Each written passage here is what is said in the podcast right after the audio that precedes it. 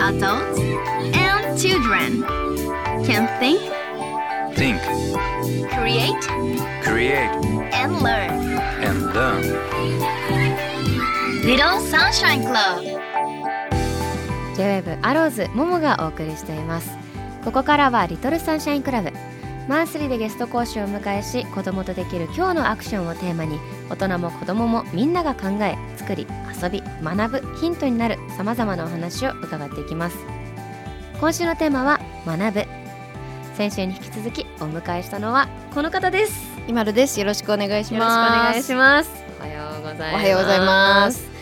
いや二拠点生活について先週たくさんお話を伺ったんですけども、ゆまるさんは二拠点生活をしながらはい、ポッドキャストの番組配信中というわけでありがとうございます。体や性の悩み対人関係や恋愛社会課題についての疑問をディスカッションする裸部屋の番組、ありがとうございます。裸部屋始めたきっかけは何だったんですか？始めたきっかけはあの私が今33歳の年になるんですけど、はい30代になった時になんか自分の体のこととか、まあ女性ならではの悩みとかが、そうですねなんか話せる場を作りたいなと思ってなんかどうしてもやっぱ生理の話とか、体の話性教育ってちょっと話しづらい空気感ってまだまだ日本ってあると思うんですけど。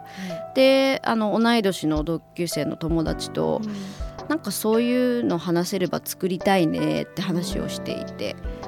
であのまあイベントを最初やろうと思ったんですけど、コロナ禍でもちろんできなくなり、はい、あのクラブハウス流行ったじゃないですか。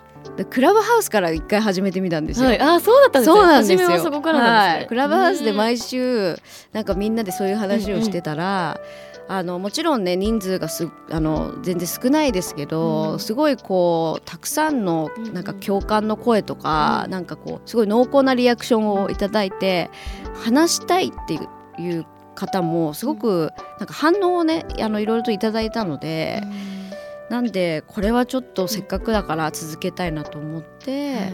ポッドキャストとしてまあちょっとリニューアルをしまして、うん。はい始めました。いやもうまさに本当にこういう番組というか私も同世代の友達女友達と、こういう番組やりたいねとかあったらいいねって話してたそのまんまというか、えー、嬉しい。なんかこうやっぱり女性の話しづらい話というか話しづらいっていうのもおかしな話だし、うん。毎日この体でうんこの人生を送ってるのに、なんかちょっと口に出しづらいというか、ん。そういうワードとかまあなんか課題というか、うん。なんかそういうものって結構多いなって実感するようになってきて、だからこういう番組やられてる方というか実際にこうやってね配信してるっていうの、すごいいいなっていうかもう本当にみんな同じようなこと思ってんじゃないかなっていううん。感じです。ダボモさんの年齢もそうじゃないですか？はい30代にそうですねなるといろいろね、うん考えるうんなんかじねこうタイミングってありますよね。ありますね。うんなんか考えるし、まあ、考えなきゃいけないなとも思うしうん。なんかこうアンテナ張り始めるというか、んまあそれでも遅いと思うんですけど、うん。うんなんかこう同世代の女子、まあ、仲のいい男子友達とかともなんかこういうのを話せる場がもっとあったらいいのにねうん。ってよく言ってるなって感じ。なんか私なんかは30代になった瞬間、ん。結婚するのとか、うんうん。子供欲しいのとかうん。すごい質問されるようになって、そこでプレッシャーを感じたりとあか。でじゃあ子本供ってなんか産むことも産む産むのか産まないのかっていう選択肢とか、当に自分はじゃあどうしたいだろうみたいな話とか、うん。じゃあでも子供ってできた時のじゃあ出産って妊娠とか出産ってどういうプロセスでやっていくんだろうとか、うん。全然知らないことがいっぱいあるなと思ったんですよね。ううんん。だからなんかこう専門的な話も聞きたいし知りたいし、うんでもなんかその勉強したいとかこのこれについて気になってるみたいのも発信まあどんどんとしやすくはなってるとは思うんですけど、みんなでこう食べる場みたいな、うんうんうんのってなんか大事だなとう思って、ん。友達とドライブ中とかにもそういう話になったりとはいかして、そうですよね。裸部屋もうん。お酒飲みながらやってるんですよ、うみんなで。いいですね。そうなんです。だからもう堅苦しくなく、なんかまあみんなでディスカッションをうん。なんかこう楽しくする場、うん。でこうそれぞれでいろんな情報交換して、あの自分はじゃあどうしたいかっていう選択肢を増やしていくっていうのを目標にしてる番組なんですよ。ううん。んフェムテックはい、取り上げることも多いそうですが、そうですね。フェムテックって私もつい最うん近、うん。耳にするようになったというかうん。知った言葉でこのフィメール女性とテクノロジーを掛け合わせた造語、はい。フェムテック。なんかフェムテックについてお話しするというのはそれを広めていきたいっていう思いでってことですか？えっとそういや広めていきたいっていうより私自身も全然最近うんここ数年で知った言葉ででどういうじゃあフェムテックって商品があるのかとかも今いろいろとまあちょっとアンテナ張ってうん。私もいろいろ学んでいうん。るところなので。そうでやっぱそのフェムテックっていうとなんか生理用品とかっていう思い浮かべたんですけど、うん。一度なんかこうフェムテックのイベントに足を運んだ時に、そのもちろん生理用品はもちろんなんですけど妊娠出産とか、その後じゃあ出産後の、えっと、骨盤のケアとか、うんうんうんえその後はじゃあ、えっと、更年期とか、それぞれの悩みとか年齢での悩みとか、なんかそれをなんかまあサポートしてくれる商品っていうのがたくさんあって。はい、フェムテックってなんかねちょっとほんの一部のうんなんか商品のことは言うのかなと思ったんですけど、うんうん。うんこんなにたくさんフェムテック商品ってあるんだっていうのに驚きましたね。うん、まあ、フェムテックっていう言葉自体が最近耳にするようになったっていうだけでもうずっと前からその存在というものはあったっていうことですよね。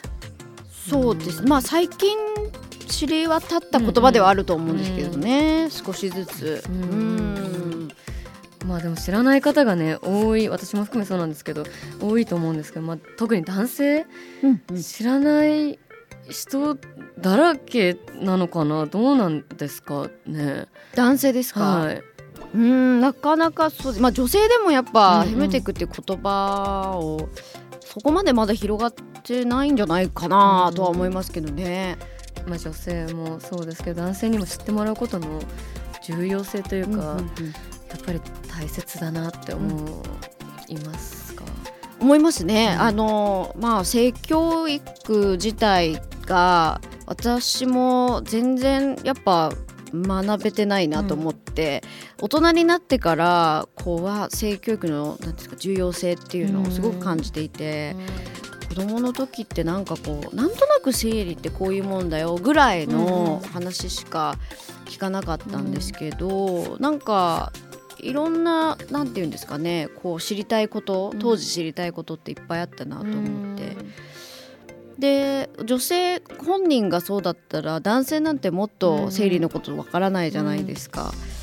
そこの重要性ってすごく大きいなと思って、うん。まあ働く上でもねこう一緒に働く上で例えばなんだろう生理の話とかってしづらいと、うん。生理で体調悪いも言いにくいとか、うん。そういうのもあると思うしそういう話もたくさんそれこそ裸部屋でも聞くし、逆に男性の性教育も私は学びたいなと思って、うん。やっぱお互いがねお互いにこうやっぱりどうしても生物学上違う生き物なので、あのしっかりそこは知っておくっていうのは大事なんじゃないかなと思いますね。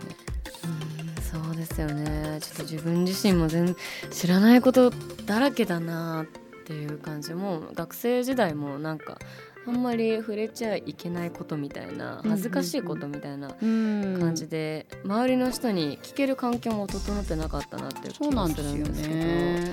まあ、こういうね番組が「裸部屋」みたいな番組があるとそれこそ身近にうん。なんかこう相談できる友達じゃないけど、そういう相談帳みたいななんかあのこう軽い気持ちで聞けたりとか知れたりするうん。環境があるっていうのは素敵なことだなとうん。思いました。ひまるさんが今注目してるアイテムというか、まあ、フェムテックの商品だったりっていうかあったりしますか？そうですね。注目してるというよりはもうめちゃくちゃ使ってるのは、はい。吸水ショーツですね。あはい。私も使ってあます。使ってますか？はい。めちゃくちゃ便利ですよね。すごいですよね。うん。画期的。本当にすごいあのなんだろう過ごしやすいし。うん。うん。あの生理のあの経血を吸ってくれるうん。あのショーツのことなんですけど、私も最初は大丈夫かなと思って、うんうんうん。不安になりますよね。不安ですよね、ででも全然大丈夫だったし、その生理中じゃなくても生理今日来そうだなとか、もう終わりかけの時とか、うんそういう時にもすごい使いやすいなと思って、うん。今ももう絶対もう手放せないアイテム、うん なんか可愛いカラーがあったりとかね最近結構増えま増えしたよね。てきてますよね。ううんん。なんか本当に暮らしていく中でより過ごしやすくというか、うん。快適になるのっていいですよね。そうなんですよ。なんか、私はナナプキンをいつも使っていたんですけど、そのじゃあ生理も来ますよっていう,、こう予定日になった時に、いつ来るかわからない、うん。でじゃあい今日はずっとナプキンをしとこうって言って、うん。一日中ナプキンをねしてても、うん。結局さ一日の最後までうん。生理今日来なかったわって言って、ただただナプキンがゴミになってしまい、でそういう日そういうのが当たり前だと思ってたんですけど、じゃあそういう日にじゃあ吸水ショーツ履いとくといつでも来ても大丈夫だし、ナプキンももちろん引かなくていいし、でそれで一日過ごした時にそのナプキンを引いてた時のストレスをすごい、あの感じて、うん。当たり前だと思ってたことってここまでストレスだったんだと思って、うんっていうのも吸水ショーツにした瞬時もう吸った日から、もう全然気持ちが違くて一日の。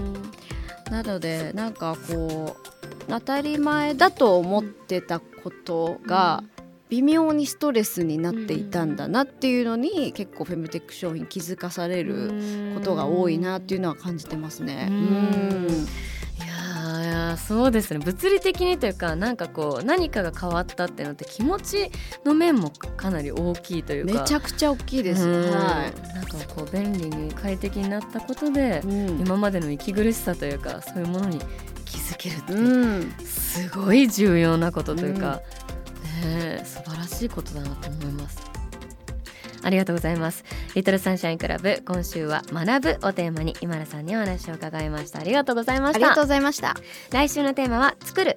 引き続き今田さんにお話を伺います